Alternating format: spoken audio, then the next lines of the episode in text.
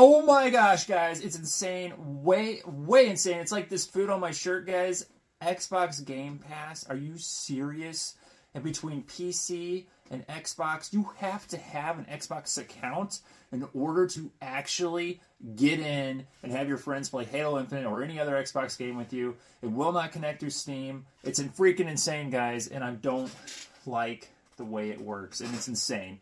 And it's like this fit on my shirt, guys. I don't understand it. I don't understand. I don't actually don't even know what this is, but I don't understand why it is so hard to play for. And I had a friend, and we tried like for an hour last night to connect Steam to Xbox. It should be free on PC if you have Steam. You bought the game, crossplay is turned on. I'm almost pretty sure you can play crossplay if you're doing ranked matches. So why did they shut this down? Why can't you get play with your friends? Why do they have to have Xbox Game Pass when the game is already free on Steam? Why can't you pull and play with your friends very easily? And if it can be done, it's nearly impossible.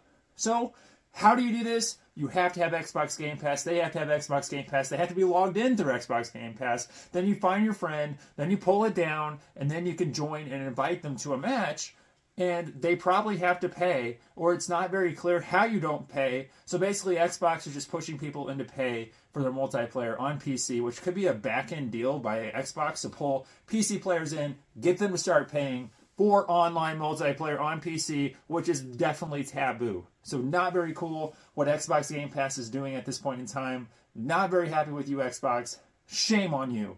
I'm just kidding, guys, but seriously, it's super complicated. A very thing a thing that should be very easy is very complicated when it should not be. If you have Halo Infinite on Steam, you should be able to play with your friends very easily. And on Xbox, you can't find your friends on Steam unless you connect, and then they probably still have to pay. So you can try connecting your accounts, but that doesn't really work. So it's really just a pain system.